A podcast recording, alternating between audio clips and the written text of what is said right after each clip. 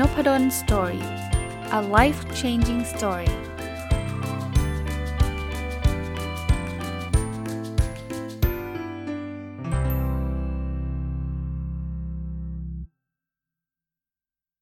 สวัสดีครับ ยินดีต้อนรับเข้าสู่นพดล Story Podcast นะครับ วันนี้เอาหนังสือเล่มหนึ่งมารีวิวนะครับ ต้องบอกว่าลืมไปเลยนะครับ เพราะว่าเป็นหนังสือตัวเองนี่แหละ ปกติเวลาออกหนังสือมาก็จะรีวิวหนังสือตัวเองอย่างน้อยๆ1ถึง2ตอนนะนะเพื่อจะเล่าให้ฟังเหมือนกับหนังสือเล่มอื่นนะแต่ว่าอันนี้ออกมาน่านาจะสักเกือบเดือนแล้วล่ะนะครับก็ก็ไปรีวิวหนังสือเล่มนู้นเล่มนี้จนลืมหนังสือของตัวเองไปนะครับ วันนี้เลยขอถือโอกาสวันศุกร์นะมารีวิวหนังสือเล่มล่าสุดที่ผมเขียนให้ฟังนะครับ หนังสือเล่มนี้ชื่อว่า The Lost Skill นะครับแปลเป็นไทยคือทักษะที่หายไปในศตวรรษที่ 21 นะ ผมเล่าที่มาที่ไปให้ฟังนิดหนึ่งว่าที่เขียนหนังสือเล่มนี้มาเนี่ยเพราะผมคิดว่าคนผมผมมักจะโดนถามอยู่เสมอนะว่า เอ๊ะอาจารย์ทักษะที่เราควรจะมีในอนาคตเนี่ยมันน่าจะมีอะไรบ้าง ซึ่งส่วนใหญ่ในคำตอบที่คน expect หรือว่าคนคาดหวังจะได้ยินก็พวกทักษะประเภท coding AI อะไรนะ การปรับตัวหรืออะไรต่างๆนานาเต็มไปหมดเลยที่เขามีมี list ออกมาครับ skill ในปีในอีก 10 ปีข้างหน้า 20 ปีข้างหน้านะครับ แต่ผมกลับมาดูนะ คือจริงๆผมผมก็ตอบประมาณนั้นนะนะ ว่าถ้าเกิดพูดถึงทักษะในอนาคตเนี่ย มันก็น่าจะมีเรื่องของอ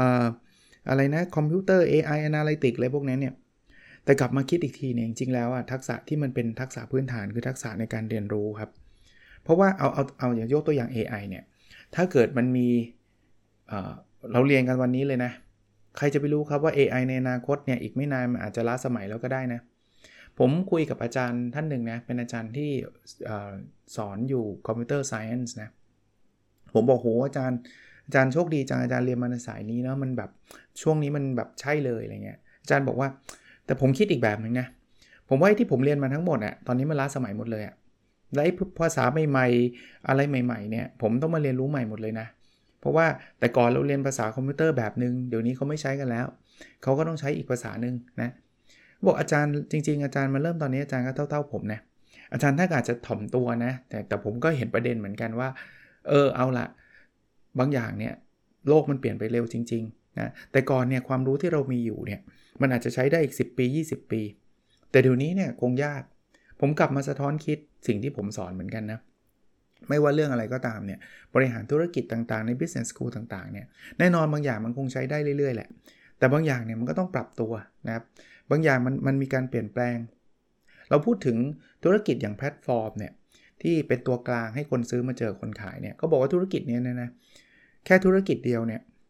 มันมันทำลายแนวคิดของธุรกิจดั้งเดิมที่เราเคยเรียนกันมาเกือบทั้งหมดเลย เยอะแยะเลยครับ คือคืออาจจะไม่ได้ทำลายทั้งหมดนะแต่ว่ารูปแบบไม่เหมือนเดิม แต่ก่อนเนี่ยคนขายของก็ขายไปคนซื้อก็ซื้อไปใช่ไหมก็เป็นการเจอกัน1ต่อ1แต่แพลตฟอร์มเนี่ยกลายเป็นธุรกิจตัวกลาง นั้นอะไรที่เราเคยเรียนมามันอาจจะใช้ไม่ได้ก็ได้ กลับมาครับ concept ของหนังสือ The Lost Skill ของผมเนี่ยคือว่าเราน่าจะต้องกลับมา learn how to learn เนี่ยเรียนรู้เพื่อที่จะเรียนรู้คำนี้เนี่ยผมได้มาจากอาจารย์ที่ปรึกษาเป็นใหญ่เอกผมนะ จริงๆ ก็คงเป็นคนอื่นแหละที่พูดนะ แต่ว่าผมจำได้ว่าอาจารย์ที่ปรึกษาเป็นใหญ่เอกผมเนี่ยเขาเคยถามผมบอกว่าอยู่รู้ไหมอยู่มาเรียน PhD อยู่ได้อะไร เรียนเป็นใหญ่เอกเนี่ยได้อะไร ผมก็จะตอบอาจารย์ว่าผมได้ความรู้เรื่อง เกี่ยวกับการวัดผลเกี่ยวกับอะไร ซึ่งมันเป็นทีสิสผมนะ ซึ่งอาจารย์บอกว่าไม่ใช่หรอกไอความรู้พวกนี้อีกไม่กี่ปีก็ล้าสมัย เพราะว่าผมเรียนเมื่อ 20 ปีที่แล้วนะเขาบอกเชื่อเหอะเดี๋ยวมันก็มันก็เลิกใช้ แต่สิ่งที่ยูจะได้ไปตลอดชีวิตคือ learn how to learn ในแง่ที่ว่าต่อไปเนี้ยคุณยูไปเจอโจทย์ทางธุรกิจใหม่ๆเนี่ยยูจะรู้วิธีการวิจัยยูจะรู้วิธีการหาคำตอบอย่างอย่างเป็นระบบ โอ้ผมผมเก็ตไอเดียนี้ทันทีเลยครับ แล้วปัจจุบันนี้ไอ้ไอ้ความรู้ที่ผมเคยเรียนมาเนี่ยตอบรับตรงๆนะบางอันเนี่ยก็แทบไม่ค่อยได้ใช้ละเพราะมัน 20 ปีที่แล้ว บางอันยังคงพอได้พอได้อยู่บางบางอันก็อาจจะล้าสมัยบางอันเนี่ยผมไม่ได้กลับไปรีวิวแล้วด้วยซ้ำเพราะว่าไม่มีคนใช้แล้ว แต่ว่าปัจจุบันนี้ผมยังทำวิจัยอยู่ ปัจจุบันนี้ผมยังทำอะไรที่ตอบโจทย์องค์กร บริหารธุรกิจ ตอบโจทย์ manager ตอบโจทย์ ความสร้างองค์ความรู้ใหม่ๆอยู่ได้เนี่ยเพราะว่าผมเรียนรู้วิธีการเรียนรู้ ผมกลับมาครับว่างั้นแปลว่าทุกคนจะต้องไปเรียนปริญญาเอกหรือเปล่าไม่ใช่นะในหนังสือเล่มนี้เนี่ย The Lost Skill เนี่ยผมพูดถึงหลักการ learn how to learn อยู่ 3 กลุ่มนะอันแรกก็คือการอ่าน ผมว่าทักษะการอ่านเนี่ยเป็นทักษะที่เบสิกที่สุดละและเป็นทักษะที่น่าจะตอบโจทย์ให้กับคนจำนวนได้ไม่น้อยเลยนะครับทักษะที่ 2 คือทักษะการเขียน จริง ๆ การเขียนเนี่ยมันเป็นการทบทวนความรู้ความความความรู้ความเข้าใจเรา ผมเคยบอกลูกศิษย์ผมนะบอกว่าถ้าคุณเข้าใจจริงคุณต้องเขียนออกมาออกมาให้ได้ ถ้าคุณยังเขียนออกมาสรุปออกมาไม่ได้เนี่ยแสดงว่าคุณยังเข้าใจได้ไม่ถ่องแท้ คุณยังมั่วๆอยู่ นั้นทุกครั้งที่ผมอ่าน หรือเกือบทุกครั้งแล้วกัน ผมมักจะเขียน ยังยังทำพอดแคสต์เนี่ยผมก็เขียนสรุปมา เชื่อไหมฮะอันนี้อันนี้เล่าต่อยอดให้ฟังครับว่า ส่วนตัวผมอะเวลาผมผมอ่านเนี่ยแล้วผมมาเขียนเนี่ย ผมรู้ว่าผมยังไม่เข้าใจอะไรอีกเยอะเลย ทั้งทั้งที่ตอนอ่านนี่ยอ่านปื๊ดปื๊ดปื๊ดปื๊ดปื๊ดจบแล้วนะเล่มหนึ่งดูเหมือนกับโอเคโอเคโอเคนะแต่พอจะต้องมานั่งเขียนแล้วสรุปอะไรบางอย่างเนี่ย เอ๊ะนั่นมันเกี่ยวอะไรวะอ๋อบทที่ 5 นี่มันต่อจากบทที่ 2 นี่เอง มันจะได้มันจะได้โมเมนต์นี้เชื่อดินะครับเออมีคนถามอีกนิดนึงอันนี้ผมต่อยอดให้นะว่าอาจารย์เขียนไปด้วยอ่านไปด้วย หรือว่าอาจารย์อ่านทีเดียวแล้วเขียนเลย ผมแบ่งเป็นหนังสือเป็น 2 กลุ่ม กลุ่มเล่มเล็ก ๆอ่านทีเดียวแล้วเขียนทีเดียว เพราะว่าขี้เกียจหยุดไปเขียนนะหยุดเขียนเนี่ยบางทีมันมี distraction นิดนึงนะคือเวลาอ่านบางทีมันอยากอ่านอะมันยังไม่อยากจดอยากเขียนอะไรเงี้ยเพราะนั้นผมอ่านรวดเดียวนะถ้าหนังสือเล่มเล็กๆเล็กๆของผมเนี่ยต่ำกว่า 200 หน้าหรือว่า เอาเป็นว่าถ้าไม่เกินสัไม่เกิน 250 หน้า 300 หน้าเต็มที่เนี่ยผมจะผมจะอ่านรวดเดียว แล้วค่อยๆมานั่งสรุปใจความสำคัญ แต่ถ้าเกิดมัน 4 500 หน้าเนี่ย ผมจะไม่อ่านรวดเดียวเหตุผล เพราะว่ามันจำไม่ได้ละพอเอามาเขียนทีหลังเนี่ยเพราะว่าพอ4 500หน้าเนี่ยใช้เวลาอ่านนานหน่อยพอมันนานหน่อยเดี๋ยวบางทีมันลืมนะครับ แล้วยิ่งมันเป็นเทคแบบหนาปึกอย่างเงี้ย เราหาไม่เจออีกว่าเอ๊ะตอนนั้นนะจำได้นะเรื่องนั้นมันน่าสนใจอยู่ตรงไหนจำไม่ได้ เพราะฉะนั้นเนี่ยผมก็จะอ่านไปเขียนไปอ่านไปเขียนไปก็จะมีอยู่ 2 แบบนะครับ อันที่3นะเราพูดถึงการอ่านแล้วนะการอ่านเป็นการเอาเข้ามาการเขียนนี่เป็นการทักษะในการทำความเข้าใจ อันที่3เนี่ยคือการเรียนรู้ครับ การเรียนรู้เนี่ยคือการศึกษาโดยสื่ออื่นๆ นอกจากการอ่าน เช่น ผมไปเรียนคอร์สออนไลน์ ผมไปเรียนแบบ face to face หรือผมพูดถึงอนาคตของการเรียนในมหาวิทยาลัย ซึ่งผมก็เป็นอาจารย์มหาวิทยาลัยนะครับ ผมคิดว่าเดี๋ยวนี้ความรู้เนี่ยมีเต็มไปหมดเลย เราต้องเลือกครับ เราต้องรู้จักในการเรียนรู้ แล้วอย่างที่ผมบอกนะครับ การเรียนรู้มันไม่ได้หยุดอยู่แค่มหาวิทยาลัยนะ ผมจึงไม่ค่อยเห็นด้วยคำว่าจบการศึกษา เพราะว่าการศึกษามันต้องเป็น lifelong learning แหละมันไม่มีคำว่าจบแหละเรียนจบแล้วไม่มีจริงล้วแต่ก่อนเราเราพูดถึงเรียนจบปริญญาตรีคือเรียนจบ หรือจบปริญญาโทหรืออย่างมากสุดก็จบปริญญาเอก ก็ปริญญาเอกก็จบล้วแปลว่าเราไม่ต้องเรียนอีกแล้ว ซึ่งไม่ใช่นะมันเป็นแค่จุดเริ่มต้นเองที่เราจบคือการเทรน การฝึกให้เรารู้จักการเรียนเท่านั้นเองผมบอกนักศึกษานะว่าคุณเป็นนักนักเรียนมืออาชีพนะเพราะคุณเรียนมาทั้งหมด 20 ปีอะ นักศึกษากว่าจะจบอายุ 22เนี่ยคุณเรียนมาอะเข้าเข้าเรียนอายุ 3 ปีนะครับคุณคุณเริ่มเรียนตั้งแต่อนุบาลเนี่ยก็คืออายุ 3 ขวบจนถึงอายุ 22เนี่ย19 ปีนะถ้าใครเรียนโทอีก 2 ปีก็ 21 ปี เพราะฉะนั้นเนี่ย20กว่าปีอะบวกลบเนี่ยคุณใช้เวลากับการเรียน มันไม่ได้เอาแค่เนื้อหาผมเน้นอีกทีนะมันสอนทักษะการเรียนรู้ของเรานั้นกลับมาที่ concept ของหนังสือเล่มนี้เนี่ยทักษะที่หายไปในทศวรรษที่เออโทษทีศตวรรษที่ 21เนี่ย The Lost Skill เนี่ยเฉลยคือมี 3 อย่าง การอ่านการเขียนการเรียนรู้ ผมคิดว่าถ้าเกิดเราทำ3อย่างนี้ตลอดเวลานะคุณไม่ต้องกลัวหรอกว่าโลกมันจะเปลี่ยนไปเร็วแค่ไหน คุณอ่านเรื่องใหม่ ๆ ได้ตลอดครับ คุณเอามาเขียนเอามาสรุปทำความเข้าใจกับตัวเอง คุณสามารถเรียนรู้ผ่านออนไลน์ เรียนรู้ไปเข้าคอร์ส เรียนรู้จากคนเก่ง คุณทำได้ตลอดแล้ว ผมเชื่อว่าเราจะอยู่รอดได้ อันนี้คือที่มาที่ไปแล้วก็ตีมหนังสือทั้งหมดนะคราวนี้เนื่องจากผมมีรายการ My Book อยู่ ผมจะไม่รีวิวหนังสือแบบละเอียดเหมือนกับรายการ My Book ซึ่งผมผมคิดว่าจะเอาหนังสือเล่มนี้ซึ่งมันเป็นเล่มล่าสุดเนี่ยก็ต้องไปรีวิวในรายการ My Book อยู่แล้วนะครับ เพราะฉะนั้นเนี่ยผมจึงขออนุญาตรีวิวแบบสั้นๆ เป็นข้อคิดก็แล้วกันนะครับ อันแรกนะผมพูดไปแล้วว่าการอ่านการเขียนและการเรียนรู้เนี่ยเป็นทักษะที่สำคัญที่มักจะหล่นหายไประหว่างทาง เราคิดว่าเป็นเรื่องง่าย ๆ แล้วเราก็ไม่ค่อยได้ทำกันด้วย แนะนำให้ออกค้นหาและพัฒนาทักษะดังกล่าวนะครับ พื่อรับรับมือการเปลี่ยนแปลงในอนาคตนะอันถัดไปครับ เวลาเราพูดถึงว่าเราเราอยากเรียนรู้เราอยากจะอ่านเราอยากจะเขียนก็บอกว่าไม่มีเวลานะครับ ผมแนะนำในหนังสือมันมีบทหนึ่งเลยนะครับ บอกว่า เวลาเราไม่มีเวลาเนี่ยเพราะว่ามันมี 6 นิสัยที่ขโมยเวลาของเราไปนะครับลองไปหาหนังสือดูนะครับว่า 6 นิสัยอันนี้คืออะไรนะแล้วถ้าขี้เกียจอ่านหนังสือ เดี๋ยวรอนิดนึง ในรายการ My Book จะมารีวิวแบบละเอียดเป๊ะเลยว่า 6 นิสัยมันมีอะไรบ้างยังไงนะครับนะ My Book คือรายการที่ผมจัดทุกวันอาทิตย์นะสำหรับคนที่เพิ่งเข้ามาฟังอะไร My Book คืออะไรหรือช่องนี้แหละนะครับ ทุกวันอาทิตย์แต่ตอนนี้ยังอยู่หนังสือเล่มเดิมๆอยู่นะครับ อีกอันนึงนะครับที่ผมมักจะใช้นะครับคือการตั้งเป้า ผมก็เลยบอกว่า เอ้ย ถ้าไม่รู้ตั้งยังไง ผมใช้ OKR นะ แต่ว่าอีกอีกแนวหนึ่งเนี่ย คือลองตั้งเป้าหมายระยะ กลางยาวสั้นนะเป้าหมาย 3 ปี 3 ปีจะทำอะไร 3 เดือนทำอะไร 3 สัปดาห์ทำอะไรและ 3 วันจะทำอะไรนะครับทำแบบนี้รับเด็ดความก้าวหน้าเดี๋ยวเราจะไปข้างหน้าได้ดีนะอีกอันนึงที่ผมพูดถึงก็คือกด 3 นาทีเป็นเลข 3 เหมือนกันนะครับคือกด 3 นาทีคือง่าย ๆครับ หากสิ่งที่ต้องทำใช้เวลาไม่เกิน 3 นาทีทำทันที จะได้ไม่ต้องเสียเวลากลับมาดูอีก เปิดอีเมลอ่านแล้วเนี่ยมันเสียเวลาอ่านไปแล้วเราคิดว่าตอบใช้เวลาไม่เกิน 3 นาทีตอบเลยจบเลย delete ทิ้งจบเนาะ อะไรที่ 3 นาทีอะทำเลยนะครับแป๊บเดียวมันจะได้จบมันจะได้เคลียร์สมองเราไปด้วยนะไม่ต้องมานั่งจำว่าเฮ้ยเดี๋ยวทำอันนี้หรือยังทำอันนั้นหรือยังนะครับ อีกข้อคิดหนึ่งนะครับจากหนังสือเล่มนี้เนี่ยคือจริงๆ เราชอบเห็นคนที่เขาโพสต์ในโซเชียลมีเดียทำนู่นทำนี่ได้สำเร็จเนี่ยอย่าท้อใจนะ อย่าเอาตัวเราไปเปรียบเทียบเพราะอะไรไหมภาพที่เห็นเนี่ยอาจจะไม่ใช่ความจริงทั้งหมดครับ ปกติเนี่ยเอาเอาตัวเราก็ได้ครับ เราโพสต์เรื่องที่เราล้มเหลวกันบ้างไหมอะ เราไม่ค่อยได้ทำนะ เรามักจะโพสในสิ่งที่เราแบบได้รับรางวัล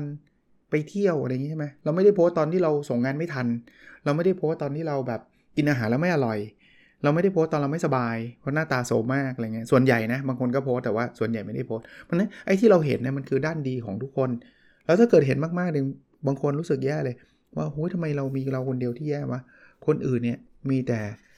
เรื่องราวดีๆ ทั้งนั้นเลย ซึ่งมันไม่จริงนะครับอะ อีกอันหนึ่งครับ อันนี้เนี่ยเวลาเราอยากที่จะทำอะไรเนี่ยให้ลองใช้วิธีนี้ครับบอกสิ่งที่ต้องทำจะเสร็จง่ายขึ้น ถ้ามีสิ่งที่อยากทำรออยู่ เช่นผมอยากดูฟุตบอล ผมมักจะเอาช่วงเวลาก่อนที่จะฟุตบอลจะเตะ สมมติว่าแมนยูเตะนะ ผมเชียร์แมนยูนะหกโมงครึ่งเนี่ยกำลังสนุกเลยอยากดูเลยนั้นผมจะเอางานที่ผมยังไม่ค่อยอยากทำแต่ต้องทำอะ่ะเอามาทำก่อน6กโมงครึ่งแล้วตั้งเป้าไว้เลยว่าเดี๋ยวหกโมงครึ่งจะได้ดูฟุตบอลแล้วเช่นสมมุติว่ามันมีงานอะไรดีละ่ะ แก้ paper ซึ่งขี้เกียจแก้จังเลยเหนื่อยจังเลยยังไม่อยากทำเลยงานวิจัยเนี่ยสมมตินะเอามาทำเลยครับ แล้วเดี๋ยวเราเรามีรู้สึกว่า เฮ้ย เดี๋ยวหกโมงครึ่งจะมีบอลดูแล้วรีบๆทำให้เสร็จ มันเหมือน feeling เวลาใกล้ๆปีใหม่เนี่ย เรามักจะรู้สึกตัวเองไหมว่าบางทีเราทำงานได้ได้ได้ดี เพราะว่าเดี๋ยวเราจะได้ไปเที่ยวแล้ว เราจะมีความรู้สึกว่าเดี๋ยวจะได้ clear งานให้หมด แล้วงานมันจะ clear เร็วจริงๆเนาะนะอีกเรื่องหนึ่งครับ คนที่อยากอ่านหนังสือ เราก็บอกว่าอาจารย์อยากอ่านให้เหมือนอาจารย์เลยอาจารย์อ่านในปีนึงอะร้อยกว่าเล่มเกือบ200 เล่มเนี่ยอาจารย์ทำยังไงนะครับผมมีผมมีข้อ 10 ข้อนะลองไปอ่านในหนังสือเองนะที่จะทำให้เราอ่านหนังสือได้ได้เยอะขึ้น แต่เอาเป็นว่าผมผมชาเลนจ์แบบนี้เลยนะ ยิ่งเรายุ่งอะ่ะเรายิ่งต้องอ่านหนังสือหรือเปล่าถามว่าทำไม เพราะถ้ายุ่งเนี่ยแปลว่าเราใช้ชีวิตไม่ถูกวิธีละหนังสือจะช่วยเราได้ครับ หนังสือพวก time management หนังสืออะไรพวกนี้ช่วยให้เรายุ่งน้อยลงนะ คือมันดูมันดูขัดแย้งนะยูย้อนแย้งว่ายุ่งไม่มีเวลาอ่าน แต่ผมบอกยุ่งอะต้องอ่าน เพราะมันจังหวะนั้นนะหนังสือจะช่วยคุณได้มากที่สุดเลยนะครับอ่าอีกเรื่องครับ พวกกองดอง คือซื้อหนังสือมาแล้วก็ไม่มีเวลาก็ไม่อ่านก็ไปไปไปดองไว้จะทำยังไงให้เราซื้อมาแล้วอ่าน ผมมีหลายข้อเลยนะครับ มีหลายข้อแต่ว่าข้อหนึ่งที่ชอบก็คือ คุณต้องเลือกหนังสือก่อน คุณไม่เลือกหนังสือ คุณซื้อมามั่วซั่ว ซื้อมาตามชาวบ้านเขาหมดเลยเนี่ยอาจจะลงเอยคือคุณจ่ายเงินแล้วคุณก็ไม่ได้อ่านนะครับ เอาหนังสือที่คุณซื้อมาแล้วได้อ่านได้ใช้แน่ๆ เดี๋ยวนี้ซื้อมาก่อนอ่านเลยนะครับ ซื้อมาอ่านเลยนะมันจะได้ช่วย ถ้าซื้อมาแบบ nice to have เอาไว้ก่อนนะครับ รอรอไว้ก่อนนะบางคนถามเรื่องลูกนะว่าจะทำยังไงให้ลูกรักการอ่านนะครับ มีอีกหลายข้อเลยผมมี 4 ข้อนะครับ แต่ว่าผมยกตัวอย่างสั้นๆ ข้อเดียว ลูกจะโตมารักการอ่านหรือไม่ขึ้นอยู่กับเราครับ ถ้าเราไม่อ่านลูกไม่อ่านแล้วครับ บางคนไม่จริง ผมไม่อ่านแต่ลูกยังอ่านอะถือว่าท่านโชคดี แต่ถ้าเกิดท่านเป็นคนเกลียดหนังสือไม่หยิบหนังสือมาอ่าน แล้วท่านไปบอกว่าลูกบอกว่าหนังสือมันดีนะลูก พ่ออยากให้ลูกอ่านยากไหมมันเหมือนคนสูบบุหรี่แล้วไปบอกลูกห้ามสูบอะคนดื่มเหล้าแล้วบอกว่าลูกห้ามดื่มอะผมว่ามันลำบากอะมันมันไม่ใช่ทำไม่ได้นะมันลำบากอะนะครับ อีกเรื่องการอ่านเหมือนกัน เพราะว่าผมบอกแล้วว่ามีอยู่ 3 3 เรื่องนะ อ่านเขียนแล้วก็เรียนรู้ คือบางคนอ่านแล้ว ลืมอ่านแล้วไม่ผมอ่านทั้งเล่มแล้วผมไม่เข้าใจ ผมเอาแนวคิดนี้มาจากหนังสือ The Power of Output นะ คือสร้างเอาพุทและจดโน้ตหลังอ่านจบครับ แล้วจำเนื้อหาได้ดีขึ้น เอาจริง สร้างเอาพุทเลย ผมอ่านที่ผมจำเนื้อหาได้ดี เพราะว่า 1 คือผมจดโน้ต2ผมเอามาพูดต่ออีกในในพอดแคสต์เนี่ยอย่างหนังสือเล่มนี้ผมผมเขียนเองด้วยซ้ำเพราะฉะนั้นเนี่ยคงไม่มีอะไรที่เราไม่เข้าใจอีกแล้วอะแต่เราไม่ต้องเขียนก็ได้นะ เราแค่จดโน้ตสรุป แล้วไปแชร์ใน Facebook ส่วนตัวไม่มีใครว่าหรอกครับว่าหุยแชร์ทำไมอะไรไม่มีหรอก ถ้าเขาไม่สนใจเขาก็ข้ามไปนะครับ ลองดูนะครับอะใครมีกองดองอยู่แล้ว บอกอาจารย์เมื่อกี้ ฟังอาจารย์ไม่ทันแล้วผมซื้อหนังสือมาเต็มไปหมดแล้วคราวนี้ผมอยากจะ clear กองดองเนี่ยทำยังไงนะครับ จริงๆแล้วมีมีหลายวิธีอีก ผมมี 9 วิธีเลย แต่ว่าเอาวิธีที่ผมว่า work แล้วทำได้เร็ว คือหยิบหนังสือมาทีละเล่มแล้วถามว่าเล่มนี้ยังอยากอ่านอยู่ไหม ถ้าอยากอ่านอยู่เก็บไว้ ถ้าบอกไม่อ่านไม่อยากละ clearเคลียร์อาจจะไปบริจาคเอาไปขาย เอาไปทำอะไรก็แล้วแต่ให้เพื่อนบริจาคคนที่เขาอยากอ่าน ผมอะหนังสือปกตินะ บางเล่มเนี่ยผมซื้อมา 2 ครั้ง ผมยังไม่รู้ตัวเลย อย่างนี้ก็เคลียร์ได้ เพราะว่าบางเล่มอ่านไปแล้วรู้ไหมอ่านไปสัก 2 บท เฮ้ยอ่านแล้วนี่ว่า คือมีแบบนี้เยอะเลยนะ แต่จริงๆ ถ้าเกิดเราเริ่มเคลียร์เนี่ยกองดองมันจะบางขึ้น ถามว่าผมเคลียร์ได้หมดหรือยังยังนะครับ แต่เดี๋ยวช่วงปีใหม่เนี่ยน่าจะเป็นช่วงที่ผมมีเวลามากหน่อยนะอาจจะมีโอกาสเขียนหนังสือได้ได้เยอะนิดนึงนะถึงแม้ว่าตอนนี้ผมอ่านหนังสือถ้าใครตาม OKR เอ่อ personal OKR ผมอะ รายการ OKR weekly ที่จัดมาวันวันทุกวันพุธเนี่ย ผมอ่านปีหนึ่งร้อยหกสิบเล่มนะ ผมยังเคลียร์ไม่หมดเลย เพราะว่าหนังสือซื้อมันมันง่ายกว่าอ่านไงนะครับอะเรื่องการอ่านคือประมาณนี้ คราวนี้มาถึงเรื่องการเขียนครับ ผมเห็นหลายคนชอบเขียนบอกอยากเขียนได้อย่างอาจารย์ต้องขอบคุณนะครับ ที่ท่านให้เกียรติว่าอยากเขียนได้อย่างผมนะแต่ว่าผมผมบอกเทคนิคไว้ 10 ข้อนะครับ ว่าเราอยากจะเป็นนักเขียนเราจะทำยังไง แต่ว่าเอาง่าย ๆนะครับ พูดแบบ แบบดูเหมือนตรงไปตรงมาคืออยากเขียนต้องเขียนนะเขียนก็ผมก็รู้เยอะอยากเขียนต้องเขียนแต่ไม่รู้จะเขียนอะไร เอาเรื่องที่เราชอบเราเชี่ยวชาญก่อน แล้วเขียนมันทุกวันเขียนมากเขียนน้อยเขียนวันละย่อหน้า 2 ย่อหน้า แล้วแต่เลยเขียนไปเถอะเหมือนโพสต์ status เฟซบุ๊กอะแต่ถ้าไม่อยากจะไปปนกับไอ้ personal Facebook ของเรา Facebook ส่วนตัวก็ทำเพจขึ้นมา แล้วก็แชร์ไปทุกวันเนี่ยอยากมีอะไรบอกบอกกันทุกวันนะครับ บางคนเคยทำแล้ว บอกอาจารย์ มันมันติดตัน ติดตันคือเหมือน writer's block ก็คือเขียนแล้วใหม่ๆผมเขียนได้นะ ไม่แต่ว่าสักพักหนึ่งเนี่ยผม ผมไม่รู้จะเขียนอะไรแล้วอะผมมีเทคนิคอยู่ 6 ข้อในหนังสือจะพูดไว้นะครับ แต่ว่าเอาง่ายๆครับ มันหยุดยั้งเราไม่ได้หรอก writer's block เดี๋ยวก็ทำได้ แต่พูดเร็วๆนะ เวลาคนบล็อกเนี่ยแปลว่า input มันน้อยกว่า output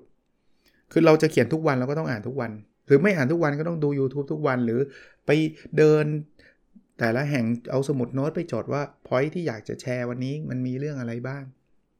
ผมโชคดีผมอ่านเยอะ เอาเอาตรงตรงตอนนี้นะมีคนถามผมบอกว่าอาจารย์เอาอะไรมาพูดพอดแคสต์ทุกวัน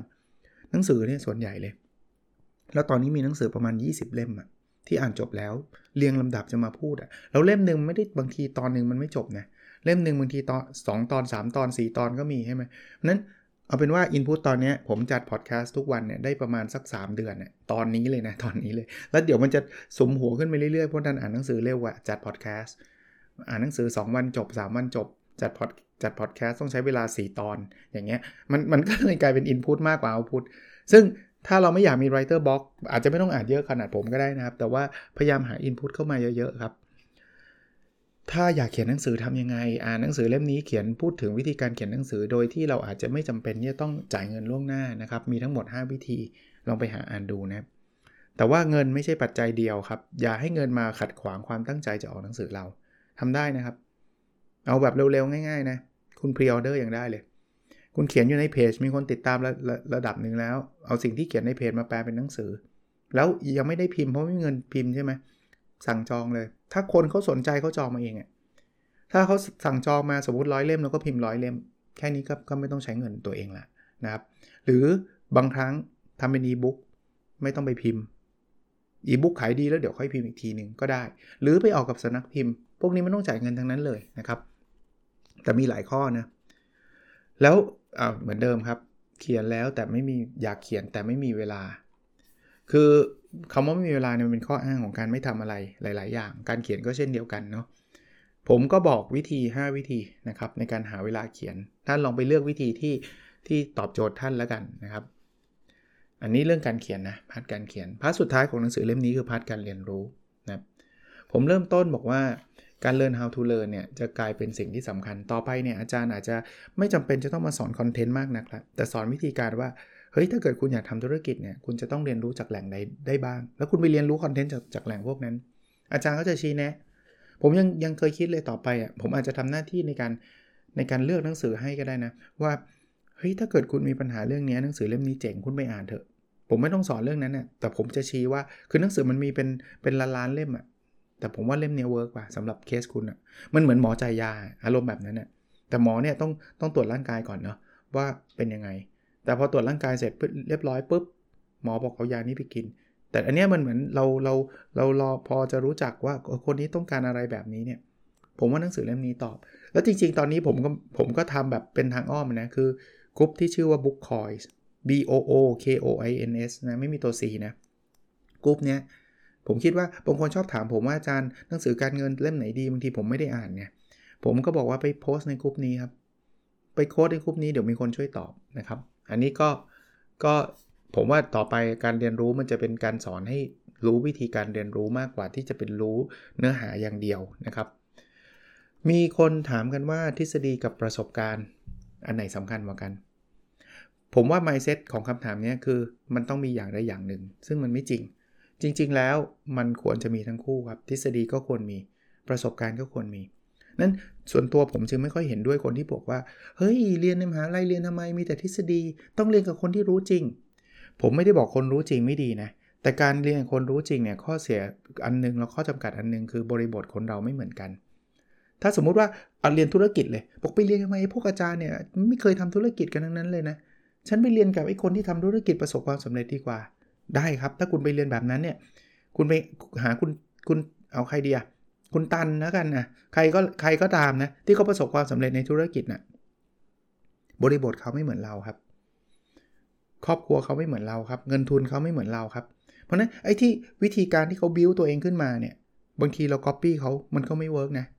สินค้าเขาก็ไม่เหมือนเรา หรือให้ก๊อปปี้เหมือนกันเป๊ะ มันก็อาจจะไม่ work อีกเหมือนกัน เพราะว่าช่วงเวลาที่เขาบิวตัวเองกับช่วงเวลานี้เขาไม่เหมือนกันอีก นี่คือข้อเสียของการเรียนจากการประประสบการณ์ล้วนๆ แต่ถามว่า ทฤษฎีมันช่วยอะไรทฤษฎีเนี่ยมันคือการไปเรียนรู้กับคนที่มีประสบการณ์แบบเนี้ยเป็นแสนเป็นล้านคนเนี่ยแล้วกลั่นออกมาบอกอ๋อเทคนิคของคนประสบความสำเร็จมันมี 5 ข้อดังต่อไปนี้เพราะฉะนั้นทฤษฎีที่ดีเนี่ยมันมาจากประสบการณ์อยู่แล้ว เพียงแต่ว่าเอาทฤษฎีมาตั้งปุ๊บมีประสบการณ์ตัวอย่างมาจับ เราจะเป็นคนที่ไปได้ไกลเลยนั้นในมหาวิทยาลัยเองผมไม่ใช่ว่าผมไม่ได้อาจารย์มหาวิทยาลัยแล้วผมมาถึงมาดีเฟนทฤษฎีนะแต่ผมเห็นที่มาที่ไปมันไง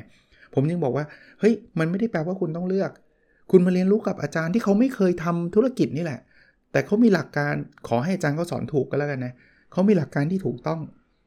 เสร็จแล้วเนี่ยคุณลองเอาหลักการพวกนี้ไปเรียนรู้กับคนที่เขาทำจริง แล้วบางทีอาจารย์เนี่ยเขาเป็นคนเชิญให้คนทำจริงมามาสอนด้วยซ้ำเราไปอยู่ดีๆ เดินเข้าไปหาเจ้าสัวเจริญ บอกท่านเจ้าสัวครับ ผมขอเรียนรู้กับท่านยากไหมยากนะ แต่ว่าถ้ามาเรียนในมหาวิทยาลัยเนี่ยมี อาจารย์เชิญ CEO ของบริษัทนั้นบริษัทนี้มาแชร์เนี่ยคุณเรียนรู้ไปด้วยกัน หรือถ้าเกิดอาจารย์เขาไม่เชิญนะเขาพูดถึงทฤษฎีอย่างเดียว เราไปศึกษาเราไปอ่านหนังสือ เราไปเรียนรู้กับคนที่ประสบความสำเร็จ ผมว่ามาทั้งคู่อะเวิร์กสุดนะครับอันนี้พูดซะยาวเลยนะ จริงๆว่าจะสรุปสั้นๆ เดี๋ยวตอนนี้จะยาวไปเกินไปนะ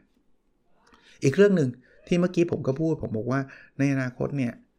อาจจะไม่มีคนเรียนจบอีกแล้ว ไม่ได้แปลว่าอะไรครับ มันแปลว่าการเรียนมันต้อง ต่อไปเรื่อยๆครับ แล้วอันนี้พูดถึงวงการศึกษาวงการมหาวิทยาลัยเลยนะ ถ้ามหาวิทยาลัยไม่เปลี่ยนตัวเองนะ เราก็อยู่ยากนะ คือคือการเรียนรู้มันมันง่ายขึ้นเรื่อยๆนะเดี๋ยวนี้ยิ่งผ่านโควิด -19 การเรียนออนไลน์เรียนอะไรเนี่ยทำได้แล้วไม่ใช่ว่าทำแล้วไม่ได้ดีกรีนะ ลองไปเสิร์ชดูนะครับออนไลน์ MBA เอาไปเสิร์ชดูได้เลยนะU ที่ offer online MBA ตอนนี้เป็น U ระดับ top ทั้งนั้นเลยนะครับ แล้วเผลอๆนะ ต้นทุนการเรียนอาจจะสูสีกับการมาเรียน MBA ที่ประเทศไทยด้วย อย่างเงี้ยมันอยู่ได้ไหมล่ะครับ ถ้าเกิดไม่มีการปรับเปลี่ยนนะครับ เพราะนั้นเนี่ยในในบทการเรียนรู้ผมพูดถึงมหาวิทยาลัยเยอะนะ เพราะว่าตัวผมเองก็เป็นคนที่ทำงานอยู่ใน field นี้ ผมผมไม่คิดว่ามหาลัยจะหายไปนะ คือไม่ใช่ว่าโอ้ยอาจารย์พูดแบบประมาณเหรอไม่ใช่ครับ แต่ว่าผมคิดว่ามหาลัยต้องเปลี่ยนบทบาทไอ้ไอ้กลุ่มที่ไม่ยอมเปลี่ยนบทบาทจะหายไปนะครับ เปลี่ยนบทบาท เช่น การเรียนมันอาจจะไม่ได้เหมือนเดิมอีกแล้วนะครับ ต่างๆ นานานะครับ มหาลัยเป็นทางเลือกที่สำคัญแหละ ถามว่าต่างคนต่างเรียนได้ไหมได้แหละ แต่ว่าบางอย่างมันมีจะเรียกว่า economy of scale ก็ได้นะ เช่น สมมติคุณจะเรียน engineering คุณจะเรียนวิศวะ คุณไม่มี lab คุณจะเรียนยังไงอะซื้อเองที่บ้านเหรอ lab ราคา 10 ล้านบาท มันไม่มี economy of scale ไง เพราะนั้นเนี่ยมหาลัยลงทุนตรงนั้นได้ไง นักเรียนมาเรียนเป็นร้อยเป็นพันเนี่ยมันคุ้มไง แต่ถ้าเกิดคุณมันต้องมาซื้อ lab เองที่บ้านมันโอ้โหมันมันลำบากนะครับ แต่ก็ไม่ได้แปลว่ามหาลัยจะไม่ปรับตัวเลยนะครับ ผมพูดถึงเรื่องเกรดเฉลี่ยนะครับ ผมมองว่าเกรดเฉลี่ยเนี่ยมันเป็นตัววัดความชอบมากกว่าความเก่ง คือถ้าเกิดเราเกรด D dog ในวิชาฟิสิกส์เนี่ยแปลว่าเราไม่ชอบฟิสิกส์แต่เราเกรด A ในวิชาเคมีแปลว่าเราชอบเคมี โดยธรรมชาติจะเป็นแบบนั้น พอเราชอบเราจะเรียนรู้ได้ดี พอเรียนรู้ได้ดีเกรดเกรดก็จะสูง เพราะนั้นเนี่ยอย่าไปมองว่าคนเกรดต่ำโง่นะ คนเกรดต่ำคือคนที่เรียนวิชาไม่ชอบมากกว่า คนที่เรียนวิชาที่ชอบเท่านั้นเองครับ ง่าย ๆ เลยฮะคนเกรดสูงก็ไม่ได้แปลว่าฉลาดนะ แต่เขาดันมีโอกาสได้เรียนวิชาที่เขาชอบมากกว่าที่เขาไม่ชอบอะสมมุติว่าคนเกรด4.00 เนี่ย ให้ไปลงวิชาสมมตินะ 3.9 มีมีมีเอ่อ C ตัวเดียวคือวิชาพละ ถ้าเขาถูกจับบังคับให้ไปเรียนพละทั้งหมดเลยอะเขาอาจจะเป็นเด็กเกรด2.00 เลยจริงปะเพ ราะนั้นนี่มันมันสะท้อนถึงความชอบนะอีกอีกเรื่องหนึ่งที่ผมมักจะแชร์นะ คือผมอยากให้ตัวเราอะเราอาจจะเลือกทันสคริปต์ของเราได้ มันทำให้เราจะกล้าเรียนมากขึ้นทำไมกล้าเรียนมากขึ้น เช่น ผมผมเอาละตอนนี้มันมีหลักสูตรอยู่ใช่ไหมมันต้องเรียนครบอย่างนั้นอย่างนี้ถึงจะจบ business school โอเค เอาเอาเอา take into account ว่าต้องมีตามหลักสูตร แต่อย่างเงี้ย ผมอาจจะบอกว่า เฮ้ย ผมอยากจะเรียน ผมอยากจะโชว์ตัวเลข โชว์วิชาที่อยู่ใน transcript ผม สมมติว่ามีทั้งหมด 50 วิชา ผมจะโชว์ 45 วิชา อีก 5 วิชาผมไม่โชว์ทำไมอะเอาก็มันเกรดไม่ดี ผมไม่อยากโชว์อ้าว อย่างนี้นายจ้างก็ไม่รู้อะเอาถ้านายจ้างอยากได้ไอ้ไอ้ห้าตัวนั้นน่ะนายจ้างถามมาเลยว่าได้เรียนหรือเปล่า แปลว่าพูดได้ง่ายนะสำหรับผมนะทำไมเราไม่ให้นักศึกษาเป็นคนออกแบบทันสคริปต์เองอะ ที่จะไปโชว์กับนายจ้างนายจ้างเขาดูเองแหละว่าเด็กคนนี้ได้เรียนวิชานี้หรือเปล่า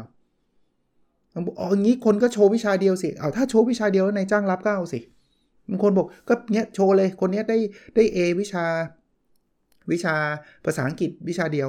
ที่เหลือมัน C หมดมันไม่โชว์เลยอาจารย์ทำไงผมไม่ทำไงถ้าเขาอยากจะออกแบบทันสคริปต์แบบนั้น แล้วคุณมี A อังกฤษวิชาเดียวแล้วคุณไปสมัครงานสาขาวิศวกรรมเคมี เขารับก็เอาสิ มันก็ทำไม่ได้ถูกไหมอีกอย่างหนึ่งนะ จริง ๆ ถ้ามันเป็นไปได้ไกลกว่านั้นนะ ถ้าเด็กสามารถเลือกเรียนได้เองอะ่ะ ผมไม่อยากเรียนวิชานี้ทำไมหลักสูตรนี้ต้องบังคับให้ผมเรียน ผมไม่อยากเรียนอะ่ะ แต่ไม่ใช่ว่าหลักสูตรจะไม่มีนะ หลักสูตรเขามี suggestion ว่าเขาดูมาแล้วเขาสัมภาษณ์นายจ้างมาแล้ววิชาที่ควรจะเรียนเนี่ย มีดังต่อไปนี้เขาเขา suggest หลักสูตรได้เต็มที่ แต่จริง ๆทำไมเราไม่เปิดโอกาสให้นักศึกษาเป็นคนเลือกอะ่ะ หรือนิสิตเป็นคนเลือกอะว่าจะเรียนวิชาไหนไม่เรียนวิชาไหน อันนี้วงเล็บนะ ยกเว้นกรณีที่มันมีประเภทที่เขาเรียกว่าไลเซนอะ วิชาชีพอะที่บอกว่าถ้าจะจบเป็นหมอคุณคุณเรียนแค่นี้มันเป็นหมอไม่ได้ คุณเป็นนักบัญชีคุณเรียนแค่นี้เป็นนักบัญชีไม่ได้นั้นค่อยค่อยค่อยว่ากันอีกทีหนึ่งนะถ้าคุณอยากจะเป็นคนที่มีไลเซนคุณก็ต้องทำตามกฎระเบียบเขาแต่บริหารธุรกิจอย่างเงี้ยทำไมผมต้องเรียนวิชานี้ผมผมไม่อยากเรียนอะเฮ้ยมันจำเป็นก็ให้เขาเลือกเองไงถ้าเขาคิดว่าไม่จำเป็นเขาไม่เรียนก็ก็ไม่เรียน แล้วถ้าเกิดนายจ้างเขาบอกไม่เห็นได้ใช้เลยวิชานี้ก็ก็ก็จบนะอะพูดมาอีกยาวอีกแล้วนะครับนะอะ อีกเรื่องหนึ่งนะ การเรียนอะ่ะจริงๆแล้วถ้าเราสามารถบอกว่าไม่ไม่ได้ไปโฟกัสที่เกรดแต่โฟกัสที่ความรู้เนี่ยผมว่าเจ๋งนะบางทีเนี่ยเราไปไปโฟกัสที่เกรดเราเลยไปลงวิชาที่มันง่ายๆ เอ้ยเอาวิชาเกรดนี้วิชานี้ดีกว่าง่าย จะได้เกรดจะได้เกรดนิยมจะได้อะไร มันก็เลยกลายเป็นว่าเราก็อาจจะไม่ได้เรียนวิชาที่เราสนใจ แต่ว่าเพอเอิญเกรดยากเราก็เลยไม่ลงนะ ถ้าไม่โฟกัส เช่น ต่อไปเรียนมันมีแค่ผ่านไม่ผ่านดีกว่าไหม อันนี้ผมเป็นคำถามนะ ผมไม่ได้ว่ามันจะดีกว่าเสมอนะ เป็นคำถามนะครับ หรืออย่างที่บอกผมดีไซน์ทันสคริปต์ผมได้ ผมอยากเรียนเพื่อเพื่อรู้อะเหมือนออดิตอะก็เรียนไปครับทันสคริปต์นี้ไม่มีเกรดได้ไหม หรือหรืออีกอย่างหนึ่งนะอันนี้อันนี้ต่อยอดจากจากหนังสือผมนะ ถ้ามุดเรียนครั้งแรกก็ F เนี่ย ไม่ต้องลงได้ไหม ผมจะเรียนไปเรื่อยๆจนผมได้ A อะ แล้วผมจะจะจะลงอันสุดท้ายว่าวิชานี้ eventually แล้วผมได้เองอะผมว่ามันก็ไม่ได้แปลกอะไรถูกปะอ้าวมันได้ F มาก่อนก็ได้ F ก่อนก็ F ก่อนดิก็เหมือนมันเหมือนคนที่เคยวิ่งร้อยเมตรต่ำกว่าเอ่อตอนแรกวิ่งได้ 20 วิก็ไม่เป็นไรไง แต่สถิติโลกมันไม่ได้บอกเนี่ยว่าไอ้คนนั้นเคยวิ่งมันเท่าไหร่ มันบอกแค่ว่าตอนนี้มันวิ่งเร็วที่สุด 10 วิอะ ถูกปะก็เป็นความภูมิใจก็เราพัฒนาไง สุดท้ายเราจบด้วยด้วยด้วยเกรดเองไง ผมว่าถ้าทำได้คนจะกล้าเรียนอะไรยากๆมากขึ้นนะ เพราะว่ามันพลาดแล้วมันไม่ได้เป็นตราบาปตลอดชีวิต แต่ตอนนี้หลายครั้งเนี่ยมันกลายเป็นตราบาปเลยนะ บางคนเนี่ยจบวิศวะมาเกรด2.5 เนี่ยมาสมัครเป็นอาจารย์ไม่ได้นะ เพราะว่าเกรดขั้นต่ำปริญญาตรีต้อง 3 เอ้า มันจบไปแล้ว ตอนนี้เขาเรียนโทเรียนเอก จบระดับ top ของโลกมาก็รับเขาไม่ได้เพราะว่าปริญญาตรีไม่ถึง 3 ผมว่ามันไม่น่าใช่ปะอะ อีกเรื่องหนึ่งนะครับ คือเรื่องการทำพอดแคสต์ วันนี้ยาวนิดนึงนะฮะเพลินหนังสือผมก็อยากจะรีวิวให้จบภายในตอนเดียว ผมก็บอกว่าผมได้อะไรหลายอย่างจากการทำพอดแคสต์นะ สรุปง่ายๆ คือ เวลาเราได้เรียนรู้แล้วเราถ่ายทอดเนี่ย เราจะรู้สิ่งนั้นมากขึ้น ผมเล่าถึงวิธีการเรียนออนไลน์ของผม ว่ามันมีข้อดีข้อเสียยังไงนะครับ ข้อเสียอันนึงนะ ที่ผมโน้ตไว้ว่าคำว่าเรียนเมื่อไหร่ก็ได้เนี่ยอาจจะถึงอาจจะหมายถึงว่าเรียนไม่จบจริงๆนะคอร์สออนไลน์ตอนนี้ยังมีอยู่2คอร์สประเภทไม่มี deadline ก็ยังไม่จบไอ้ที่มี deadline จบทุกคอร์สนะครับ ผมพูดถึงการเล่นซิมูเลชันเกมนะครับ ผมบอกนักศึกษาบอกว่า อย่าไปเน้นที่ชัยชนะครับ เรียนเสร็จแล้วเล่นเสร็จแล้วถามตัวเองว่าเราได้เรียนรู้จากอะไรในสิ่งที่เกิดขึ้นเนี่ยเราได้เรียนรู้อะไรได้ได้บ้างนะครับ ผมเคยไปพูดเรื่องของนักศึกษาปีหนึ่งเข้ามานะครับ พูดหลายข้อเลยแต่ข้อหนึ่งที่ที่ผมให้เป็นคำถามคือเวลาถามเนี่ยถามว่าทำไมไม่ แล้วคิดให้ใหญ่แต่เริ่มเล็ก ๆ คืออย่าไปถามว่า why อย่างเดียวถาม why not ทำไมไม่อย่างนั้นนะทำไมไม่อย่างนี้ซึ่งเด็กเด็กรุ่นนี้เป็นเยอะนะดีนะครับ เป็นทักษะที่ดีนะ ที่เขา question assumption เดิมๆอะเราคิดใหญ่ ๆ ได้เลย แต่ว่าเริ่มอย่าไปเริ่มใหญ่ ค่อยๆ เริ่มทีละก้าวผมพูดถึงการสอนออนไลน์ที่จะ work เคล็ดลับที่ผมใช้คือเคล็ดลับที่เรียกว่า 4E 4E มาจากคำว่า empathy แปลว่าเห็นอกเห็นใจคนเรียน engagement ให้เขามีส่วนร่วม emotion คือ อารมณ์ของผู้สอนและผู้เรียนแล้วก็ energy ก็คือพลังงานที่ต้องใส่เข้าไป ในท้ายๆเนี่ยผมพูดถึงเรื่องของอใจลอยนะครับ ถ้าเรามีความรู้เยอะแล้วเนี่ยบางทีเราต้องอย่าไปหมกมุ่นกับความรู้นั้นเยอะนะปล่อยตัวเองไปล้างจานบ้างไปวิ่งบ้างไปเดินเล่นบ้าง สมองจะเชื่อมโยงความรู้ออกเป็นความคิดสร้างสรรค์ใหม่ๆนะครับ ผมพูดถึงการเตรียมตัวให้พร้อมนะ ถ้าเราเป็นคนเดียวที่รู้จักผลงานบางอย่างในอดีต ซึ่งตอนนี้มันหายไปจากโลกเหมือนไม่มีมาก่อนเลยเนี่ยจะมีผลงานไหนบ้างที่เราจะทำให้มันสำเร็จได้อีกครั้ง ผมได้ concept นี้มาจากหนังที่ชื่อ yesterday ลองไปลองไปดูก็ได้นะครับนะคือพูดง่ายๆว่า ถ้าตอนนี้คุณไปรู้ว่า สมมุติว่าโลกปัจจุบันไม่มี Facebook คุณเป็นคนรู้ว่า Facebook มันจะมันจะดังแบบนี้ได้ แต่ตอนนี้ไม่มีมาร์คซักเกอร์เบิร์กคุณจะทำ Facebook ให้มันเกิดขึ้นได้ไหมลองถามตัวเองบางทีเนี่ย เราบอกอุ้ยรู้งี้รู้งี้ จริง ๆ พอรู้งี้จริง ๆ เราก็ทำไม่ได้ ทักษะไม่พออย่างเงี้ยนะครับอ่าอีกเรื่องหนึ่งนะครับคือผมพูดถึงเรื่องของการเจ็บป่วยทำให้ได้ข้อคิดมาว่าความธรรมดาเนี่ยเป็นสิ่งที่ดีที่สุดแล้ว และบทสุดท้ายครับอ๋อไม่บทรองสุดท้ายครับ หาเมลอนเมลอนคืออะไร คือสิ่งที่ทำให้ดีที่สุดและจดจ่อกันทำสิ่งนั้นอย่างเดียว นั้นนั่นคือเมลอนของเรานะครับ ผมพูดถึงโควิด -19 ที่มันมาเปลี่ยนโลกเรานะครับ ผมบอกว่าโลกเราจะไม่เหมือนเดิมอีกต่อไปนะครับ อย่ามัวแต่ตั้งท่ารอครับ ลงมือเปลี่ยนแปลงก่อนที่มันจะสายเกินไปนะครับ ก็วันนี้ขอขออนุญาตรีวิวหนังสือตัวเองนิดนึงแล้วกันนะ เพราะว่ามีคนถามมาด้วยเช่นกันบอกอาจารย์ไม่รีวิวหนังสือเล่มนี้หรอ ผมก็เออเนาะ เรารีวิวหนังสือเล่มอื่นเต็มไปหมดเลยหนังสือตัวเองไม่ได้รีวิว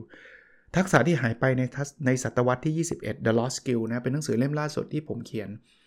สำหรับคนที่สนใจจะอ่าน เพิ่งได้ยินอาจารย์พูดเพิ่งรู้นะเนี่ยอาจารย์พูดออกเอออาจารย์เพิ่งออกหนังสือมาเออร้านหนังสือทุกร้านน่าจะมีนะครับ ก็เข้าไปดูได้นะครับ จะสั่งออนไลน์ก็ถ้าของสำนักพิมพ์ก็ของ v l e a r n แต่ไปสั่งที่ c ีเอใน In Readery ได้หมดนะครับ หวังว่าจะเป็นประโยชน์นะครับ ก็มาเล่าให้ฟังในวันศุกร์นะครับ แล้วเราพบกันในสดถัดไปนะครับ สวัสดีครับ